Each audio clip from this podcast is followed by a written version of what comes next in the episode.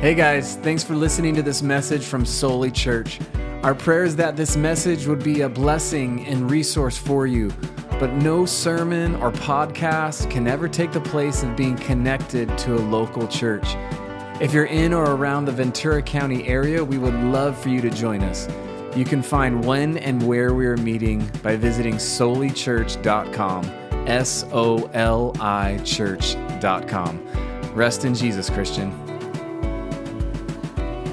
You may be seated. As you are, please open your Bibles this morning to the book of Galatians. We are beginning a series on Galatians this morning, so your Bibles will get used to this letter over the next year or so. We are going to be receiving an introduction to the book of Galatians, and so please recognize that there will be many things that we don't do a deep dive in today because we're going to do that during the actual exegesis when we're in Galatians. This is more of an introduction this morning so that we can get the lay of the land to be prepared for what it is that's coming.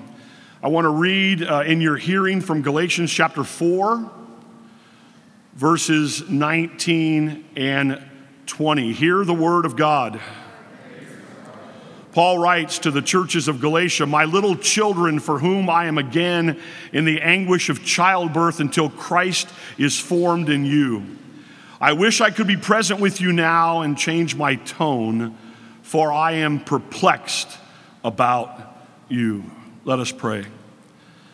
Our God in heaven, our Father in heaven, we pray that your word, who is sitting at your right hand, would speak today by your Spirit through the preached word, that we would hear today the living voice of our Savior speak to us as he spoke to the Galatian churches. And I pray that today the protection going out to the Galatian churches would become the protection that would include Soli Church. We pray that you'd help us in every way today. We are dependent upon you. Bring the transformation that only you can accomplish through your word. In Jesus' name we pray, and amen. So today, as we begin the book of Galatians, we're going to meet Paul, the mad pastor. I'm sorry to say that, but Paul is pretty angry in this letter, and his anger flows out of his concern and his protectiveness for the churches that he loves. Notice the way that he addresses the churches of Galatia in verse 19. He calls them my little children. The reason why he calls them my little children is because Paul, on his first missionary journey, had planted these churches. Notice that it's not the church at Galatia in verse 1. As we'll see, it's the churches of Galatia. There's not just one church like the Ephesian church or the Philippian church. Rather, Galatia is a region. And in that region, there are a number of cities, and in those cities, there are churches. And Paul planted multiple churches in the Galatian region on his first missionary journey from 45 to 47. And these are very near and dear to the heart of Paul because they are like his firstborn. Okay, his firstborn children in the world here. And so these are his first churches, and so they are dear to him. They are his little children. He has been a part of their birthing into the kingdom of God and into Christ. He is the means that God used to bring the gospel whereby these churches were brought into being. And notice that Paul had a very dear relationship with these churches. Look at chapter 4 and verse 12. Paul says, "Brothers, I entreat you, become as I am, for I have also become as you are. You did me no wrong. You know it was because of a bodily ailment that I preached the gospel to you at first." So Paul came into the Galatian region and he was suffering. He was ailing. He did not come in as a mighty apostle. He came in as a broken apostle. He came in as a needy apostle. He came in as a sick apostle. We don't exactly know what it was. Some people think it was his eyesight, but he was not in a strong or well position. And notice what Paul says, "And though my condition was a trial to you," so Paul's condition was so grievous that it actually affected these people. They were concerned for Paul's actual living health here. "You did not scorn or despise me. You didn't allow my weakness to get in the way of hearing the gospel, but rather you received me as an angel from God, as Christ Jesus. Rather than looking upon Paul and despising Paul, they literally received him as a gift, as if he was the Lord himself. What then has become of the blessing you felt? For I testify to you that if possible, you would have gouged out your eyes and given them to me. Notice the depth of that relationship that Paul has with these, my little children. He came to them in great suffering, and they cared for him. They received him as if he was an angel, even Christ himself. And they had such a deep love for the Apostle Paul, which is why many believe he had an alien eyesight when he came, that they were willing to pluck out their own eyes and give them to the Apostle Paul so that he would have their eyes. So this is the way this relationship started, with deep affection, deep ties, deep commitment, and deep suffering. And notice Paul's pastoral purpose, okay? It says, my little children, verse 19, for whom I am again in the anguish of childbirth until Christ is formed in you. You see, the pastoral purpose of the Apostle Paul is that Christ would be formed fully in the saints of Galatia, in the churches of Galatia. And that is the very pastoral purpose why pastors exist at all, why shepherds exist at all, while pastors are given at all, so that Christ would be fully formed in you, in the church at Soli, like in these churches. So that's very, very important. Your maturation in Christ, your growth in Christ, Christ in you, you in Christ, the character of Christ, you growing up into Christ, you taking on the fruit of Christ. This is what pastoring is all about. It is about leading in this particular way until Christ is formed in you. And because Christ is not fully formed in us until the end, okay? Because Christ is not fully formed in you, and Christ is not fully formed in us until the eschaton, until Jesus returns. That means the pastoral calling is always urgent. It's always necessary, and we will always have a job, because you will never get to where you need to be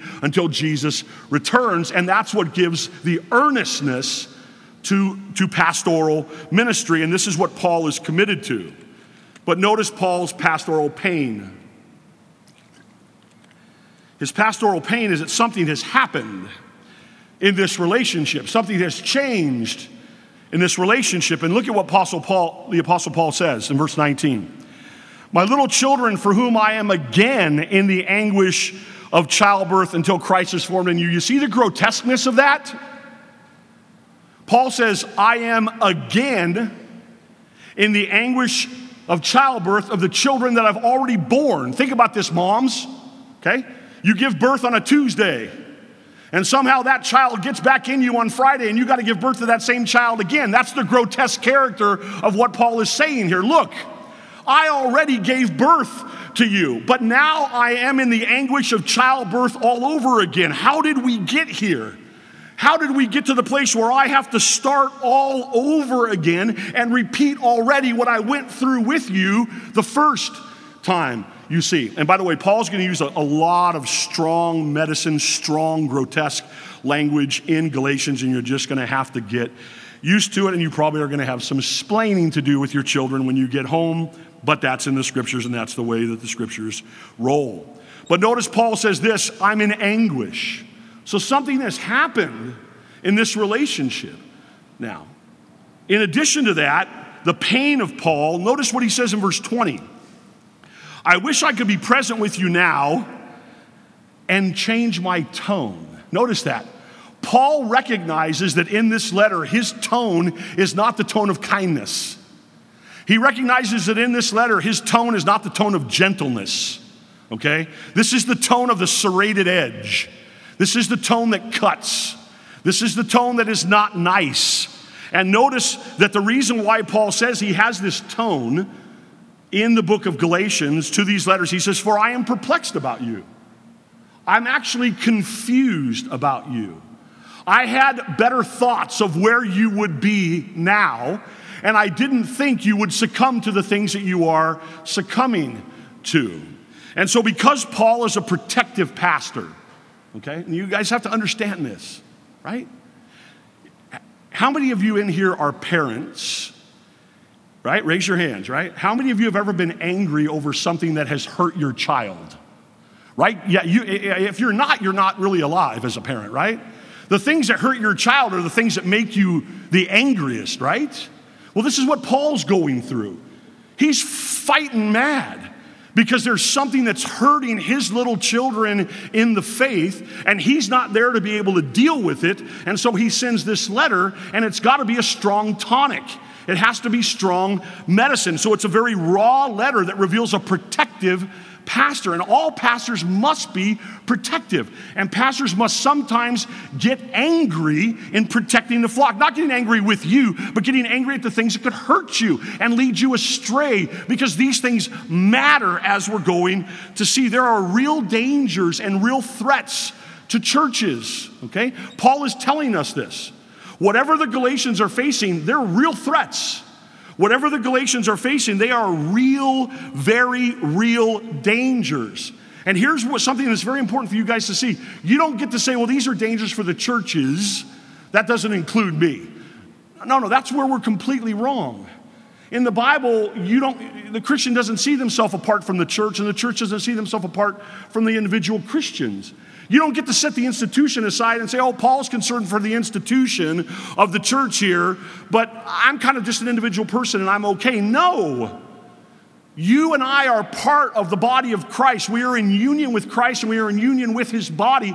That's what comes with the territory. And so Paul's concern for the churches is not concerned for the church in the abstract, not concerned for the institutional church apart from the people that are the church.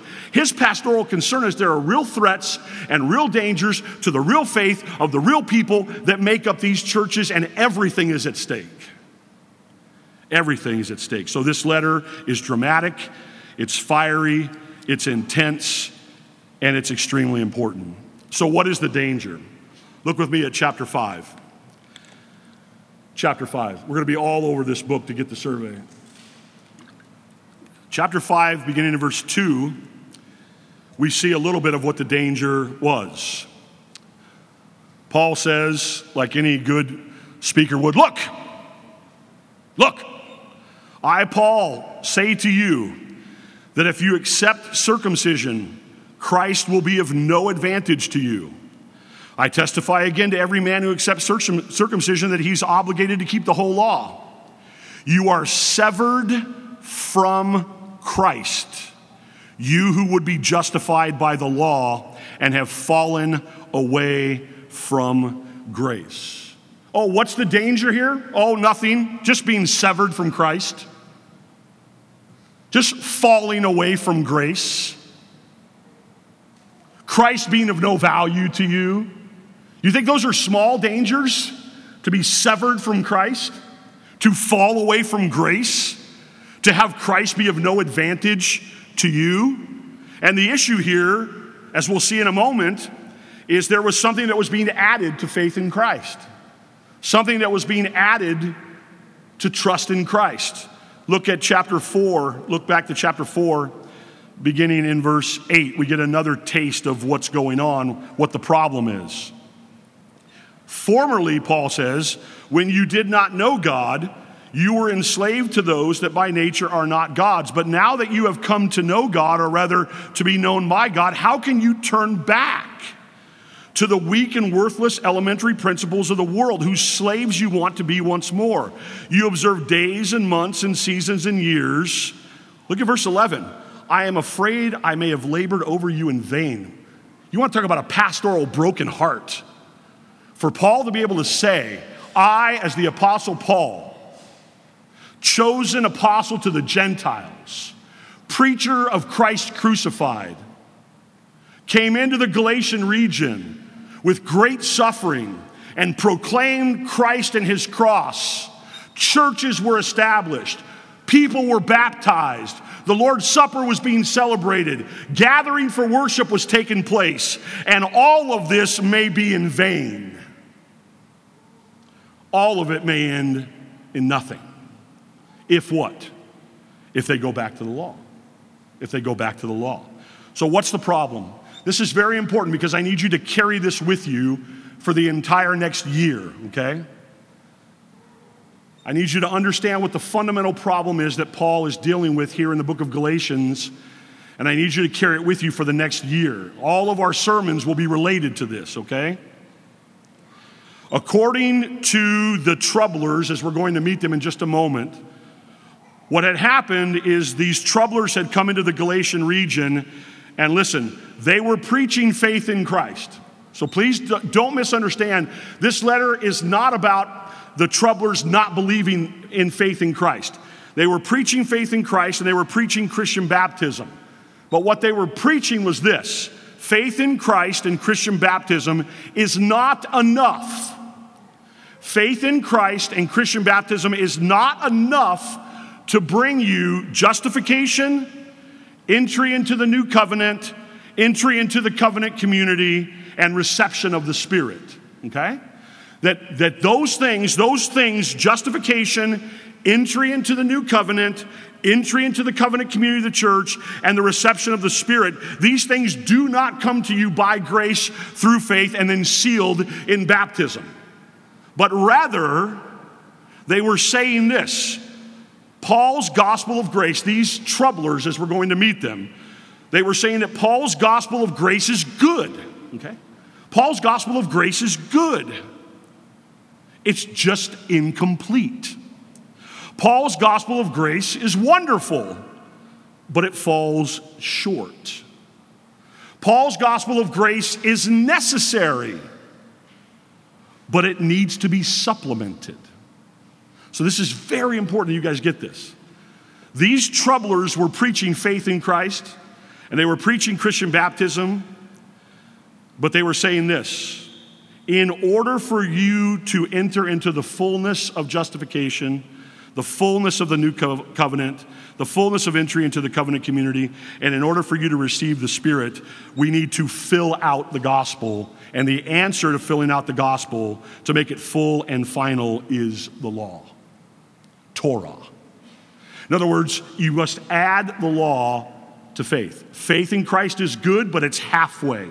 It's a half gospel and a half measure. And the way the gospel is completed is through submission to the Torah, submission to the law. In other words, if you were a male, that meant circumcision, and if you were any other person that was not a male, it meant that the male was circumcised and you entered into the world of Torah. You entered into observing days, months, seasons, and years. In other words, faith is finished with law. That's what was being preached by these agitators. And you have to understand that for the Apostle Paul, this was a magnanimous danger. It was the danger of dangers. Okay? And you see why this is deceptive. Because this message that the Galatians were receiving was not a denial of faith in Christ. Okay? It would have been a little easier to come in and say, hey, look, you don't need to trust Christ. You don't need to trust the cross. You don't need Christian baptism. What you need instead is the law. That would have made it kind of clear, right? It was like, okay, this or that. But that's not what they were saying. They were saying faith in Christ is good, okay? Baptism is good. It's just not enough. You have to go all the way through faith and baptism into Torah, into the law, into circumcision, into the world of the Old Testament Levitical law. That will get you all the way in to everything that the gospel will not get you in. That's what was being said. And of course, for Paul, this is a huge danger. It means that if they go in this if these Galatian churches are bewitched in this way, and they go this way, it means he will have run in vain. According to 5:2, Christ will be of no advantage to them. According to 5:4, they will be severed from Christ and will have fallen away from grace. And I want you to turn back with me to chapter 1 and verse 6. And I want you to see ultimately what happens if they go through the gospel and into Torah, what this means. Chapter 1, verse 6. It's not only a deserting of grace, you're actually deserting the calling God. Look at chapter 1, verse 6. Paul says, I am astonished. In other words, he's just He's apostolically apoplectic, okay, if you want two A's. Okay, he's apostolically apoplectic that they are so quickly, like just so quickly abandoning the gospel that Paul preached to them. Watch this. You are deserting him who called you. You see, this sounds like, well, what's the big deal about adding the law on to faith? What's the big deal about adding Torah onto grace? What's the big deal about supplementing Jesus with a little bit of help from the law? Paul says to do so is to desert him. It's to desert him who called you in the grace of Christ and to turn to a different gospel, Paul says, that is actually not another gospel, Paul says. So this is how important this is. This is what's at stake if we supplement or add to the gospel and Christ at all. What's at stake? Just everything. Just everything is at stake, you see. And so that's why Paul, the protective pastor, is mad at what he sees, because he knows that everything is at stake and the sheep must be protected by the true gospel, by the gospel of Jesus Christ. Paul is saying this is not the way to go. Look at what he says in chapter 3 and verse 2. Okay? Chapter 3 and verse 2. Paul's asking them to remember back when he was there, preaching the gospel among them. And then he says this, verse 2 of chapter 3. Let me ask you only this. Okay? Let's just bring it down to what the deal is here, okay? Did you receive the Spirit by works of the law or by hearing with faith? It's just that simple, okay? You received the Spirit of God. Did you receive the Spirit of God by adhering to circumcision and by adhering to the world of Torah and the law? Is that how the Spirit came to you? Is that how you became a temple of the Holy Spirit of God? Is that how the eschatological Spirit came upon you, united you to Christ, and is bearing the fruit? Is that how you received the Spirit of God, Paul says? Or was it through hearing the gospel with faith? And then he says this, are you so foolish? Having begun by the Spirit, you're now seeking to be perfected by the flesh. You began with faith in the Spirit, but now you think you finished the story by Torah. No, Paul says. No, it's not how it goes. Watch what he says, drop down to verse 10. Paul says, you want to go there? You want to go to Torah?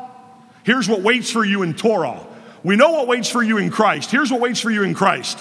Justification, entry into the new covenant, entry into the covenant community, reception of the Spirit. These are all what wait for you in Christ. Here's what waits for you if you go back to the law. Verse 10, for all who rely on the works of the law are under a curse. That's good news, right? So there you go. Go back to the law. You'll just be resubmitting yourself to the curse of the law. For it is written, cursed be everyone who does not abide by all the things written in the book of the law. Okay, so here's, if you want to go back to the law, here's what waits for you, judgment. Here's what waits for you, a curse. Here's what waits for you. You will have to abide by every single thing that is written in the law perfectly for the totality of your entire existence, or curse. And Paul says this in verse 11, now it is evident that no one is justified before God by the law. Why do you want to go back to that? Why do you want to supplement faith in Christ with law? Because no one's ever been justified by the law. Abraham wasn't justified by the law. Moses wasn't justified by the law. David wasn't justified by. No one's ever been justified by the law. No one ever will be justified by the law. Only Christ is the vindication himself of the law, you see. So this is a real deal. This is really, really a danger. Now, some of you are saying, Pastor David, really? I mean, are we really in danger of bringing back ye old circumcision in our own day to supplement the faith? Maybe not. Maybe not. But are we always, as C.S. Lewis said in the Screwtape Letters?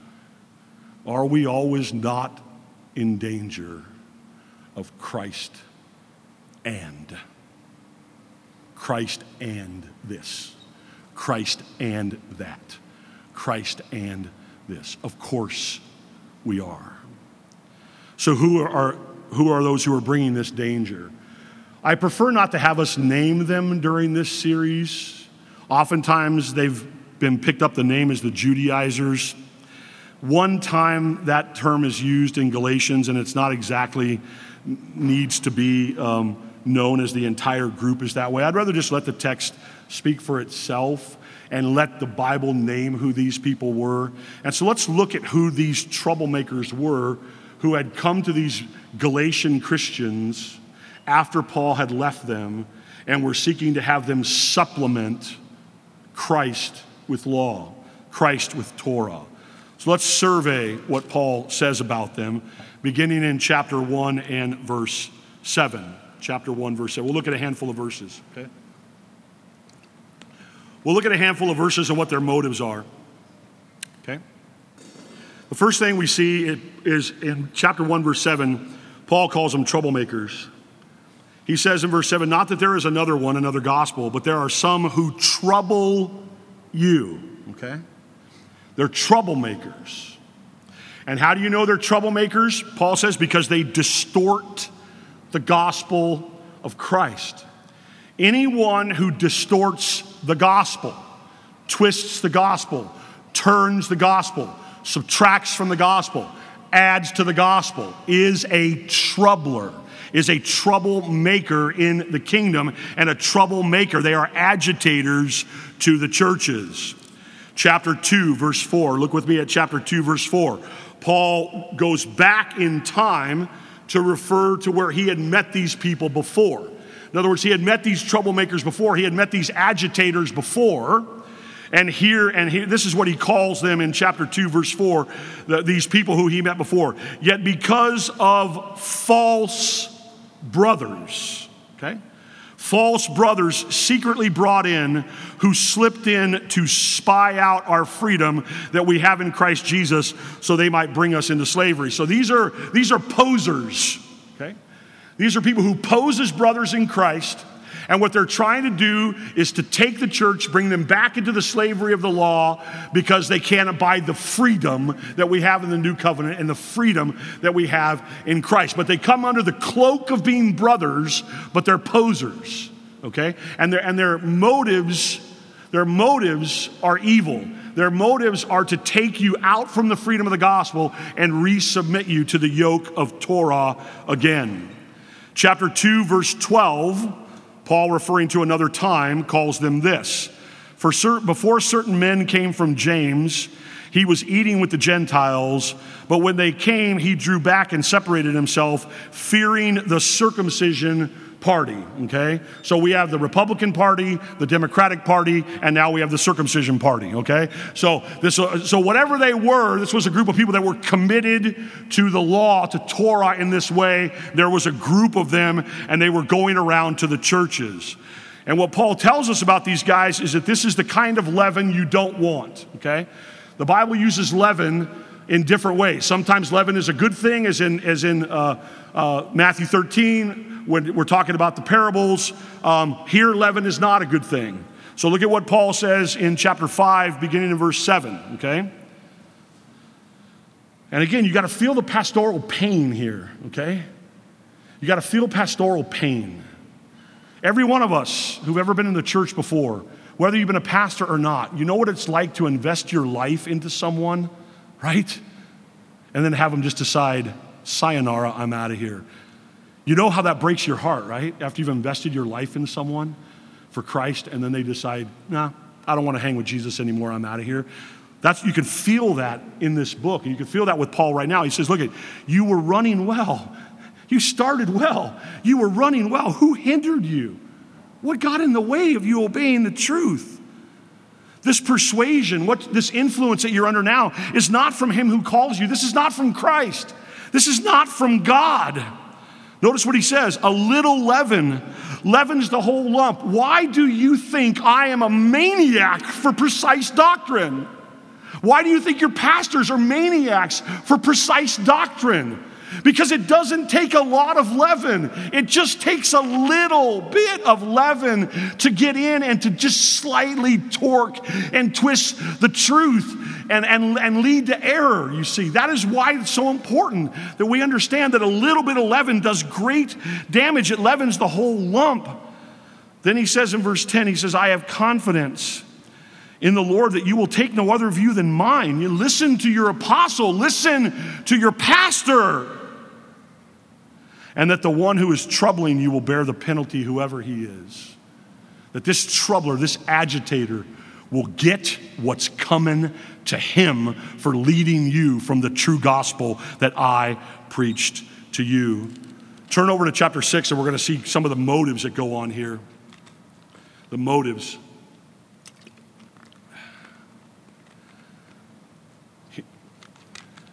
It's interesting, isn't it, that we think that man-pleasing and that pleasing people is like a modern-day malady, like it's new to our generation. Pleasing people, being a people pleaser, wanting to please men. No, it's not. It's been around since the beginning. Look at what Paul says. This is what's driving these guys. Chapter 6 and verse 12. It is those who want to make a good showing in the flesh who would force you to be circumcised, and only in order that they may not be persecuted for the cross of Christ. For even those who are circumcised do not themselves keep the law, but they desire to have you circumcised that they may boast in your flesh. Paul says these yokels don't even do what they say, okay?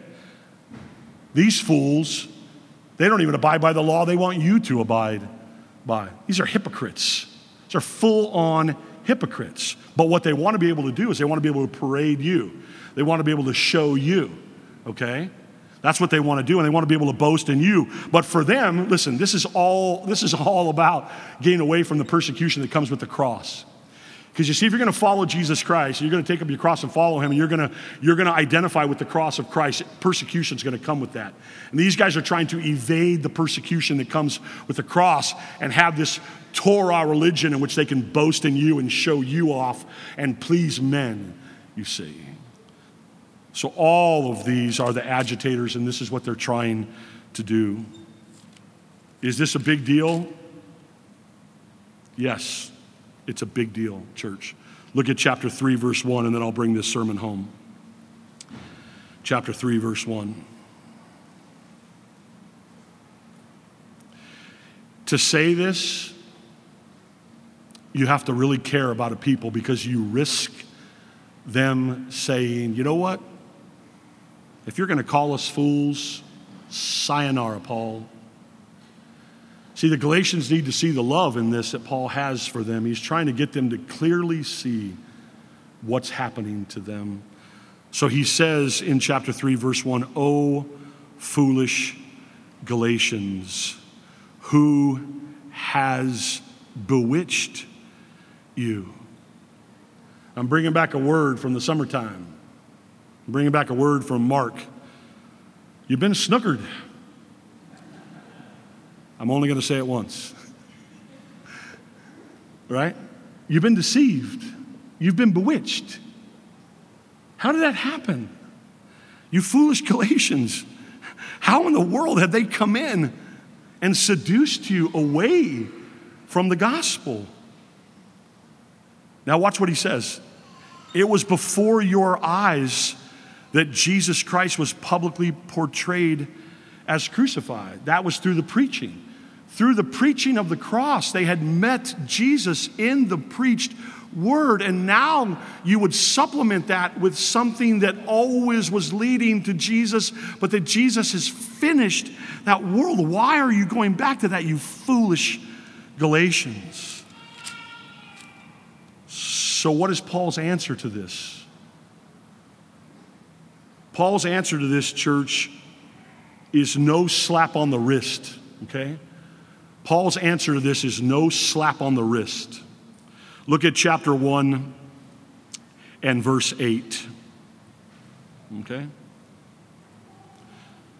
This is no slap on the wrist. This is an apostolic condemnation on anyone who would seek to add to the gospel of Jesus Christ. Verse 8, but even if we or an angel from heaven should preach to you a gospel contrary to the one we preach to you, let him be anathema. Doesn't matter who it is, Paul says. If someone comes to you and preaches a gospel other than the gospel that I preach to you, let them be eternally condemned. That's what anathema means. So Paul's not slapping these guys on the wrist and saying, oh, please go away. Please leave my flock alone. Please go and do your things, peddle your wares somewhere else. No, Paul is saying to these Galatians, hey, do not listen to these false brothers. What is at stake is everything is at stake. And oh, by the way, to you false peddlers of the gospel, I have something for you. I have something that waits for you, and it is eternal condemnation. That's what waits. That's how serious this is. So what's Paul's pastoral commitment then? It's just to return to the gospel. That's Paul's pastoral commitment. It's just to return them to the gospel, okay? To the clarity, the power, and the authority of the gospel. That is the pastoral way, you see, is to guard the trust, guard the gospel, preach the gospel until Christ is fully formed in God's people, you see. Look at chapter 2, verses 15 and 16. This is what Paul's returning to, all right? This is what Paul's returning to. He says this, chapter 2, verse 15. We ourselves are Jews by birth and not Gentile sinners. Yet we know that a person is not justified by works of the law, but through faith in Jesus Christ. So we also have believed in Christ Jesus in order that we may be justified by faith in Christ and not by the works of the law, because by works of the law, no one will be justified. It's just that straightforward. Amen? It's just that straightforward. Okay, so we can't add anything. The gospel needs no supplement. Okay, the gospel needs nothing added on to it. It needs no extra power. It needs no extra authority. It needs nothing added on to it. It just needs to be faithfully proclaimed in word and sacrament. And if the church is leaving that, if the church is abandoning that, then firm, backboned, strong pastors have to stand up. And if strong medicine is needed, bring the appropriate rebuke upon anything that would take away from or add to the gospel of Jesus Christ. So let me leave you with three things. Let me close with this. Number one, you want pastors like this. You want pastors like this that care enough for you, that have a mad protection for you and Christ being formed in you. You want that. Number two, to add anything to the gospel is to lose the gospel. It's just that simple. Number three, to add anything to Christ is to lose Christ.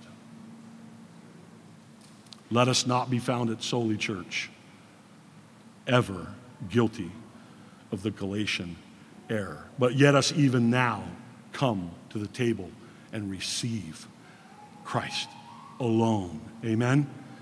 Let's pray. Lord Jesus, take your word, seal it unto your people for the honor and glory of your name. In Jesus' name we pray.